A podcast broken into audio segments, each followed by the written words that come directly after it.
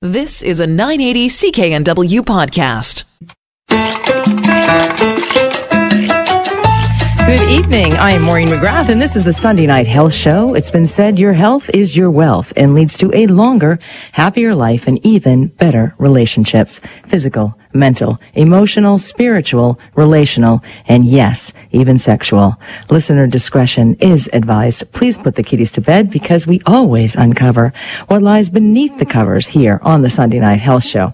I have a passion for evidence-based health information to guide you so that the life you lead is the best it can be. My aim is to provide you with up-to-date health information so that you know there are treatment options for whatever concerns you. This does not, however, replace a visit to your doctor for whatever for whatever it is. It is that ails you. You can tell I'm back from vacation. Hopefully you've had the opportunity to enjoy a little bit of vacation this year. To me, vacations or holidays, as we say here in Canada, are weight gaining expeditions of gluttony, honestly. And if you go to the States on your vacation, their pastime is eating out in restaurants and where they serve you 10 times the amount of food that you need and don't charge you very much at all. Another pastime is baseball. So when uh, we went to the Red Sox game when I was in Boston, and it was awesome, I have to say. But you know, I I um, was very impressed by the Red Sox fans. If you don't think that America has your back, Canada, you are so wrong.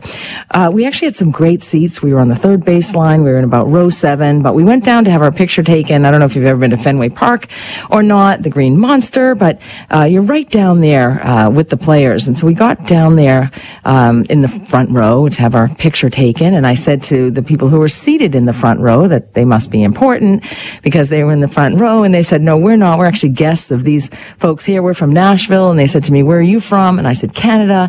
And they started singing, Oh, Canada. And then the entire section uh, started singing the entire rendition of Oh, Canada, um, which was pretty awesome and uh, thoroughly enjoyable. It was a great game we went to. The, uh, it was the first of a four game series against the New York Yankees. They're arch rivals, and uh, so it was a lot of fun. But we're back here. I'm back here tonight uh, for the fun-filled, informative show. Some light subjects, some heavy. If you have any questions at all about any of the subjects I'll be talking about tonight, the number to call is 1-877-399-9898. You can always email me at nursetalk at hotmail.com. Uh, you know, there's some subjects tonight that I'd really love to hear from you about uh, one I'm going to be talking about very shortly. But first and foremost, if you've ever listened to the show before, you know that I am a music lover. And my heart was broken this week, as the hearts of many around the globe, I'm sure, when we lost the Queen of Soul, a voice from heaven, a reach as broad as her range, Aretha Franklin, a musical and cultural icon whose music percolated throughout and, uh, you know, cultures uh, people. She touched so many people's hearts. Um, she was a civil rights activist. She was a woman who had a baby at the age of 12, another one at the age of 14, married at 15. Uh, she did tremendous work to advance the progress of women in this country, and she's the mother of musical greats like Beyonce and the like. So uh, I'm going to talk about what she died of tonight, which is pancreatic cancer. I myself lost a friend to that as well. Uh, also going to talk about 30 things you should never say to your husband, especially if he's the sensitive type. Uh, some of these things you should never say to your spouse either, um, your wife for that matter. Uh, also going to be talking about the three times in life when women are at greatest risk of stroke. What is the connection between music and medicine? I might have the answer for you. And how does your sex life change after the baby? Also, this is just from my clinical practice. This next subject, it's like because I have been back for for a little bit, and and um, you know I, was off for a bit, and so it, it, there were so many people who needed to come in to see me this week, and I was just really just crazy busy, and uh, and so there often there are themes, and so I decided that after returning to the office that I would need to actually talk about the five rules for having an extramarital affair if you don't want to get caught. yes. Uh, so this was a big issue this week, and and sometimes you know an extramarital affair is actually a symptom of what is going on in the marriage or what is not going on in the marriage, but it's definitely troubles within. Uh, so I want to talk about that. But sometimes, uh, you know, it can be extremely hurtful. It's it's one of the worst forms of betrayal in a relationship. Um, also, I'm also going to be talking about. Um, uh, abuse of power, psychopaths, because Marilee McLean, she's the author of the acclaimed book, Prosecuted but Not Silenced, Courtroom Reforms for Sexually Abused Children. Her disturbing account of marrying a psychopath who physically, emotionally, and sexually abused her and her daughter. So we're talking with her at, um, in about uh, 25 minutes or so. But right now, I want to talk about the Catholic Church and the report that I don't think enough people are talking about it. I really don't think enough people are enraged about this, but I am really enraged about this. I am uh, Catholic. I was raised Catholic. I went to convent school. I am very familiar. I said to somebody, you know, I'm, I'm so Catholic that uh, the, my relatives actually get a police escort for funerals. uh, I have a cousin who is was the youngest ordained bishop in the Catholic Church. Uh, so this really uh, hits me. I, I have to say I have uh, massive disappointment with the institution of the Catholic Church, although my faith remains intact, my faith in God and my faith in a higher power and my faith in uh, living uh, the best um, in, in a most respectful way in this life that we have been so graciously given. Um, but I was extremely distressed at the report that six out of eight Catholic dioceses um, were found to have over a thousand child victims of predator priests over seven decades in the state of Pennsylvania. The Pope has been silent on that. Uh, the Vatican has expressed shame and sorrow. This has been going on for decades and decades. If you recall the movie Spotlight, um, where the Boston Globe had uncovered uh, countless um, uh, sexual abuse cases, uh, sexual assault crimes, really against children.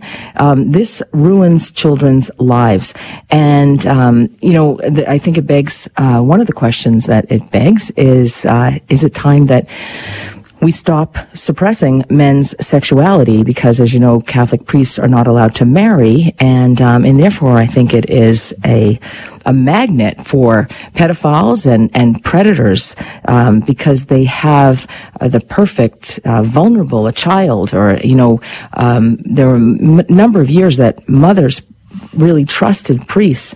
Um, you know, the parish priest was somebody that you trusted, but there was one case in Pennsylvania where a little girl had a tonsillectomy and the parish priest came to visit her in the hospital and raped her.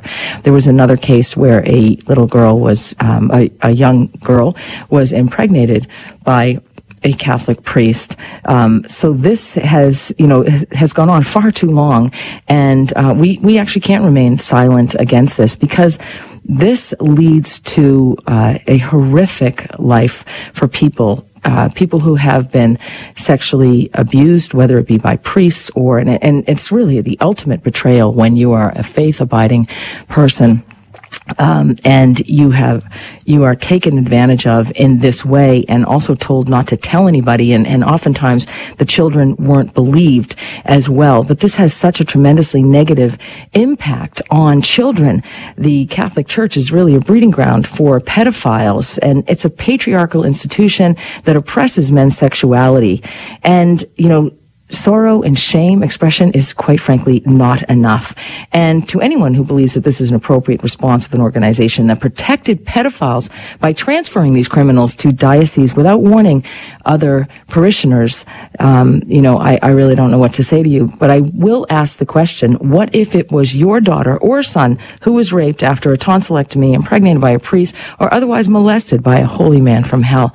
You know, you have to think you have to know their life would change. And I'm not sure people understand the ramifications, but this is a little bit of what people have told me over the years because I've often been a trusted repository for those people who have been sexually abused by priests and others to share their stories. And this is what I know. I know that sexual abuse survivors suffer flashbacks, guilt, shame, anxiety, obsessive compulsive disorder, and depression. They have tremendous difficulty in relationships and they hate sex.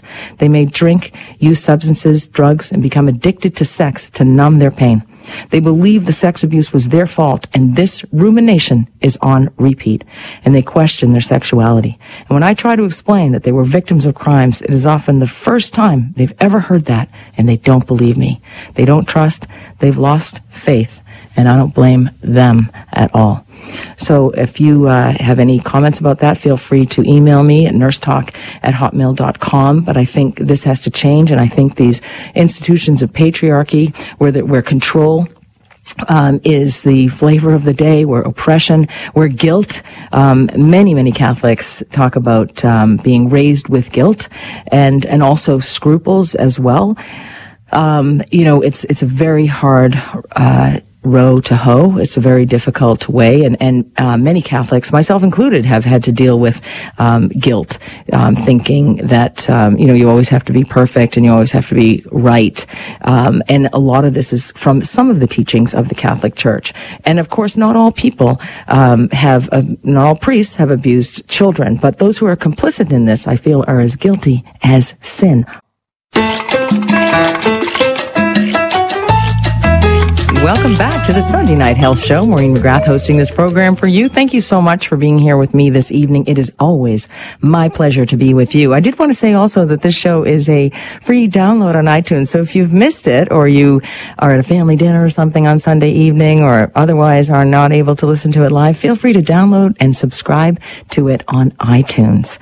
Uh, also, anytime at all, if you have a subject that you'd like me to discuss, pop me an email, nursetalk at hotmail.com or you can always call me anytime, 1-877-399-9898. Dialogue is always better than uh, a monologue.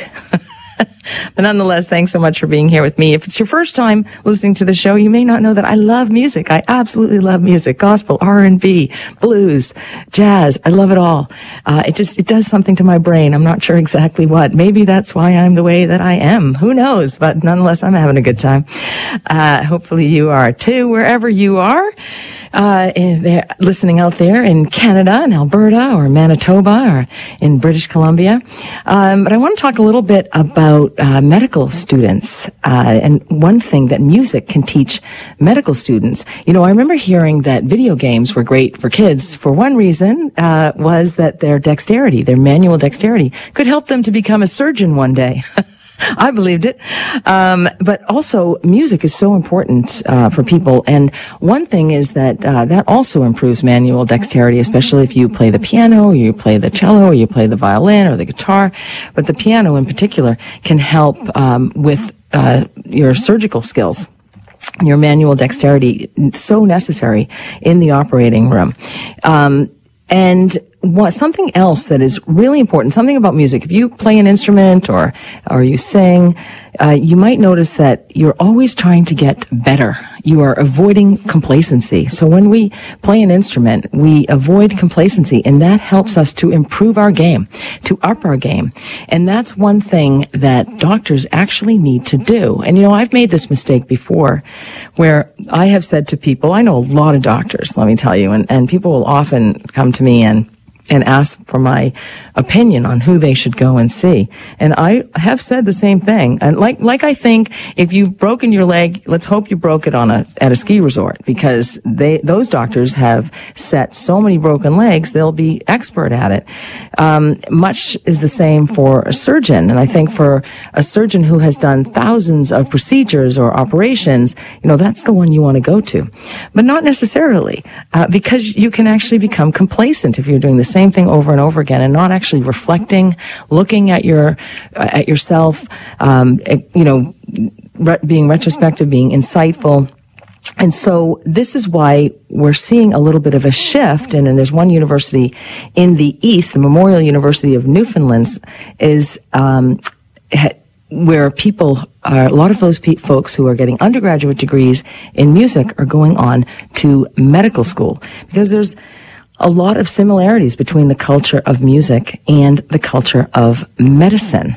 Um, as I said, the manual dexterity is extremely helpful, and in music, plateaus are simply unacceptable. You know, you're you're trying, you're playing over and over again to perfect it, to make it better, and that's a musician at any level. You're constantly re- reassessing what you do, and doctors need to do that. And doctors, quite frankly, likely don't do enough of that in surgery, but it's really important. I actually work with a phenomenal uh, surgeon. He's a he has a clinical practice. He does research. He speaks and he does surgery. And he does plan out every one of his surgeries, and then he looks back at them and he decides you know, um, could he have done this better? What could have gone better? Um, how could he have improved the time, the outcome, whatever? And and he's a great surgeon and has phenomenal outcomes, but he is a musician as well, or thinks he is, and uh, and I know that he does that. And you know, medical instructors should really be more than teachers. And, and, you know, residents today and medical students, they have such a, a tough go because they are on call often for 24 hours. But, you know, medical teachers should be coaches. And that's how one improves. And you improve with a coach, even if you play the piano or you play the guitar, uh, and even if you've done that for a long time, taking lessons is a critical part of improving. So you have somebody who can, you know, get you, help you, coach you to get to that next level. Um, I I take guitar lessons. I've, I've, actually taken a little bit of a break, but uh, I'll be back at it in September. Um, and people are kind of surprised. Or you know, in when I was focused a little bit more on the piano, I was taking piano lessons, and people are surprised at that. They think, you know, if you've been playing for such a long time, why do you have to take um, lessons? But it's because you know you actually need. You're always wanting to get to that higher level, that higher pitch, um, if you will. So it, it's. Um, I think I thought it's interesting, and I think it's an interesting. We have to look um, at people quite differently than um, in the past. It's not all about your your grade point average um, or who you know or whatever. So you know what? Um, and that's why I think it's really important that children actually play an instrument or exposed to music in one way or another. It can change the direction of their life um, in a in a very good way. Um, after the break, after the news, I am going to be talking to an author, Marilee McLean. She wrote the book Prosecuted But Not Silenced, Courtroom Reform for Sexually Abused Children. You know, there's a type of man, and I can hear you all out there saying women are the same. There's a type of man called the crazy, who's often a brute as well. True loonies can be devastatingly, appealingly charismatic, kindly, and splendid in bed. Why then should a girl shun a psychopath? The problem is that beneath all of the fabulous sex and extravagant protestations of love, psychos feel absolutely nothing. But they are geniuses at mimicking normal human emotions like loyalty, compassion, empathy, and trust. And we're going to find out from Marilee what happened when she married a psychopath, a psychopath who fit the bill. He spent enormous amounts of time, effort, and money to win her heart and then suddenly lashed out, attacking her so viciously, she was left gasping. He seemed so normal until. It's a very disturbing story, but it's a very important story, and I am really looking forward to talking to Marilee. I have to say, I cringed and it made me nauseous when I read this book. Some of the um, stories um, in it are just really horrific. But hopefully you'll stay with me. I am Maureen McGrath, and you're listening to the Sunday Night Health Show.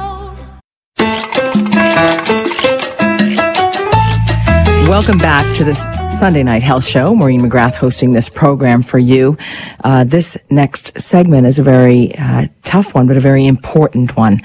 Um, first of all, I want to say that uh, there are. I had a number of calls this week as well uh, on my return from vacation about um, a uh, from women who were being abused or who had been in a relationship with a one particular man um, and, and, they had experienced abuse as well. And they had tried to share this information with other women, and other women didn't believe them, and and other women judged them, and uh, but all of these women were damaged. That's that's the one thing I want to say because psychopaths are amongst us, and they can be very charming, charismatic. They can lure you in. I've experienced this myself. I worked at a startup, and the CEO of the startup was, um, I mean, he lured so many people in. Uh, but he lured people in, and I was actually somebody suggested that I should help him out with some clinical trials, which I did. But as soon as I got there, I realized there's something crazy going on here. This guy is a nut bar, and uh, so he psychologically abused me and and sexually harassed me for eight weeks. At which point I I left. I had documented everything, and and so I understand um, this this personality type a bit in men. That uh, that said, I want to have a disclaimer here that it's not just men who are psychopaths. Women can be psychopaths too, but they are psychopaths in way more subtle ways. And so therefore the behaviors aren't picked up as much. So tonight we're going to focus on the male psychopath. And next week, I'd like you to come back to me, uh, because I'm going to be talking about the behaviors of female psychopaths. Uh, but I read a book recently called Prosecuted But Not Silenced Courtroom Reform for Sexually Abused Children by Marilee McLean. And she joins me on the line. This is a riveting, disturbing, gripping account of her marriage to a psychopath. Good evening, Marilee. Good evening. Thanks for having me on, Maureen. Oh, thank you for coming on the show. I, I have to say, your book uh, was incredible. My heart raced. At times I was nauseous. Um, it's shocking, your story. Um, but l- I think that's, um, there are these types of men. They are known as the crazy. They're often a brute as well. They can be charming, uh, devastatingly appealing, charismatic, kindly. They're amazing in bed. They're typically good looking. Um, but the problem is that beneath all of their fabulousness and extravagant protestations of love, psychopaths feel nothing. And you can be lured in by one of these men and because they can mimic emotions like compassion and empathy and trust, but then all of a sudden, out of nowhere, they lash out with an attack so vicious that you are left gasping. And this is basically what happened to you. Oh yeah, absolutely. Um, I had that in my book. I wrote that in my book because I actually saw that in an article years before, and I thought, my gosh, this fits what I'm going through. And um, and at the bottom of that, I wrote on that page, and I saved it in a drawer for years. And it, at the bottom, it said, "Marilee, which would you choose, love or uh, this kind of dangerous man?" Because really, that's what I was living with. So yeah, w- women need to realize when they're young, um, be careful who you marry. Be careful of the psychopathic behavior because these guys are exactly what you just said, Maureen. They're they're charming, they're charismatic, um, they can be very educated, and they do lure you in, and that's where their their power begins is in that kind of a relationship. They love that control. They do. And throughout your experience with him, you, as many women do, tended to make excuses for his behavior, for his bizarre behavior. This is before you um, gave birth to your daughter. Right. I, you know, it was like every three months or so he would explode and in between those three months or so, he, was he was great. So he was the perfect man you'd want to be with and he was really fun and all those good things and, you know, all, all that women want. But, Until and, he lost his cool or, or cut up your bikini. Oh, yeah, yeah. I really did read my book. but, um, yes, he, he would do some pretty drastic things and it left me shocked because I didn't come from that kind of a background. I was very protected growing up back in those days, which was many years ago. This was probably 30 years ago. We didn't hear about domestic violence or child abuse or really not like you do today on the TV every day. So I didn't really understand what I was in, but in that coercive control pattern and, and taking, taking control of you completely. And I didn't even realize he was because I considered myself a very strong, independent woman. But yes, the, there was that, um, the physical and emotional abuse, but it was a part of the psychology of of taking advantage of the woman that they pretend to love or say they love, but right. it's not love. And they have per- they have problems in every domain of their life. So he had financial problems. He obviously had problems with his family. He worked for his father's company down in Midland, Texas, and the headquarters was in New York. Um, but he didn't quite have the money. He had credit issues. He had relationship problems. Oh, yeah, you hit everything. That's that's that's the thing that I think people, that women need to know. And and I know there are uh, women that are psychopaths also, but this is this is a different. That is exact pattern. Everything you just hit on, and and all that stuff if I would have known to pick up on that or understand more what was going on. But I kept believing that he truly loved me. Just like, oh, they always ask, what why do you stay? Well, I stayed for those very reasons of thinking that those problems were there right from the beginning. He couldn't hold a job. He couldn't maintain a job. He, um, later became, you know, very much the thing I couldn't stand is somebody to cheat. He was very much a cheater, um, had many affairs um, and then treated me horribly through my pregnancy. And that's a lot of times when these guys come out the worst is when the woman's pregnant. And that is when he became even more violent and more emotionally abusive. And, and I almost felt like the emotional abuse was worse than the physical. Of course, I wasn't beaten to death or anything like that, but it was always a fear of what he would do. But you were knocked out and you had a concussion, and you didn't tell the doctor that uh, this had happened to you because were you yeah, embarrassed uh, which of course it would be yeah. highly embarrassing that your husband the man who's supposed to love you hits you in the head enough to give you a concussion right so he he hits me in the head and gives me a concussion and i'm stunned i mean i I'd never been hit before. I I had three older brothers. They were never allowed to lay a hand on me. So I, I just I couldn't imagine somebody I had just married would hit me in the head and give me a concussion. And yes, he did. Um, on two occasions, actually, of, of where I was hit in the head very, very hard. And one of them was, I just told him he had played a great um, handball tournament or whatever, and he came out to the car, sat in the car, and just looked over me. His eyes would just go in a, they would change in an instant. Like they could be really a nice blue, soft, like a good guy, and then they could change to this cold stare, gone, and that in an instant. And that's when he would do that. And that's when I passed out in the field and friends took me to a doctor. Right. And, so, and I think you have to see it to believe it. I've had experiences with two psychopaths in the work environment and I've seen that exact charming. One was like Gomer Pyle, goofy, so nice, so sweet. And then boom, cold and, and horrific. But yeah, that cold. Yeah. That, that's, that, it's almost evil. You just, you can't believe who you're with and you can't believe this is the real person. That's right. You're yeah. And I'd like you to stay on the line uh, a bit, if you don't mind. Um, we're going to get to what I consider to be the absolute worst, the most horrific aspect of this story that um, you know was was chilling uh, for me and just really horrific to to read about and to you can't even imagine that somebody could do this, but only somebody who was heartless and cold and lacked feeling and human emotion. I'm Maureen McGrath. You're listening to the Sunday Night Health Show. Welcome back to the Sunday Night Health Show. Maureen McGrath hosting this program for you. If you have any questions at all for myself or my guest, the number to call is 1-877-399-9898. You can always email me, nursetalk at hotmail.com. I will actually be reading some of your emails later on in the program. My guest is Marilee McLean. She has written the book Prosecuted but Not Silenced Court Reform for Sexually Abused Children. Hello, Marilee, again. Hi, Maureen. Thanks for staying on the line.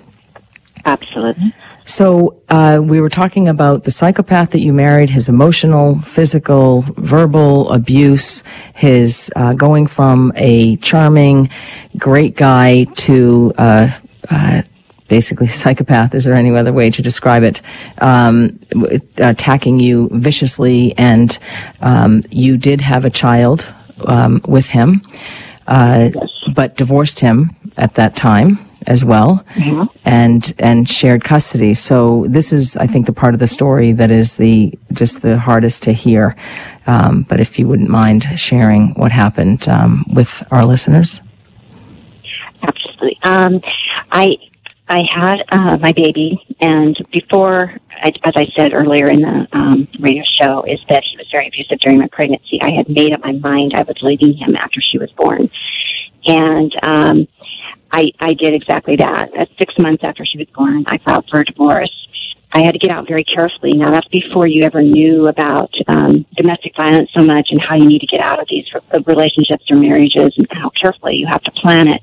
But somehow I had like a sixth sense or an instinct that I better do this very carefully. Even though I did, I went through a lot of stalking, abuse, um, there's some horrific ordeals that happened. But in the meantime, um, I had a beautiful baby girl and everything was okay. He had very minimal visitation with her. And then by the time she was two and a half, um, my daycare provider brought it to my attention that she was displaying sexual behaviors with another little boy at the daycare. And I thought, well, she's probably getting that from that little boy because I knew nothing would be happening and I never would dream that he would do anything like that to her. So she disclosed not long after that and in detail, and she was very articulate at a young age. Um, I don't think he had any idea how verbal she was and, and then what she told me was happening. And it was more, um, it's showing what was happening to her. And I, I was shocked. And in time, I, I called my sister who was a nurse at Children's Hospital and I said, what do I do? And she said, ask her in the morning what happened. And she repeats the same thing. Don't mention her dad's name, but take her to her pediatrician. And that's what I did. And then it went from there to social services, and that's where my nightmare began. And you And described a harrowing excerpt from the book, uh, the description of going in to pick her up at her father's house, where you had uh, Oh. dropped her off beautifully kempt and clean and with uh, Johnson's Mm-hmm. baby cream all over her, so she smelled fresh and beautiful. And when you picked her up, she was naked and smelled, and her the, his place was a disaster, and he presented this child to you. Yeah, I I picked her up, and that was it. I just thought to myself that that day because she had this little lace stockings on and little cute dress, and she was darling. I mean, you couldn't walk down the street without people stopping me to talk to her. Her eyes just danced, and lots of personality. And I picked her up, and he brought her down the stairs, wet, nude, and limp in his arm. And I mm-hmm. thought, what the hell happened to her? And he said she's sick. And I said, that's funny. She was fine a few hours ago Right. and her clothes were strewn all over the living room floor. And I got her stuff together and I got her dressed and I got her out of there as quickly as I could. But you know, uh, even a month or so later, I used to shoot out my bed at two o'clock in the morning because I could still see that smirk on his face, like of O.J. Simpson, you idiot, Mary Lee. I just raped your daughter and you don't even get it, Ugh. because that was before I knew what he was doing, and that was before the daycare brought it to my attention and before my daughter had disclosed. And So, um, just in the interest of yeah. time, you eventually divorced him and got attorneys and um, went to the through the court system, which you say is incredibly dysfunctional and highly flawed, Mm-hmm. um, and and ended up being arrested yourself for. Um, because they're so manipulative and so charming, he was actually able to turn the rookie Yeah. police officer he on you. things. He, he would twist things, and he would um, all kinds of ways to. I mean, I I actually ended up through the court system um, having a gag order um, because I tried to get. Um, you know, I tried to get help. I tried everywhere I could to get help. I couldn't believe the system could fail my child like this. And he was able to manipulate. I didn't think that it was I believed it was just him because he was such a psychopath. I figured he was manipulating everybody, and I watched him do that, including the GAL on the case, which is the guardian ad litem, the lawyer for the child. Mhm. But it wasn't just him. The system is failing and failing thousands and thousands of women out there today and children. And I mean, how is- thousands. I get calls every day on this. And how would you say they're failing uh, children and mothers today? First of all, there's something called parel- parental alienation syndrome that is sort of it's been flown out there, but it's not an actual syndrome. Right. Um, they, when I went in one day for her to have a supervised visit with her dad, um, I was looking through the window while he was with the uh, social worker, and he looks, as we said, the perfect father.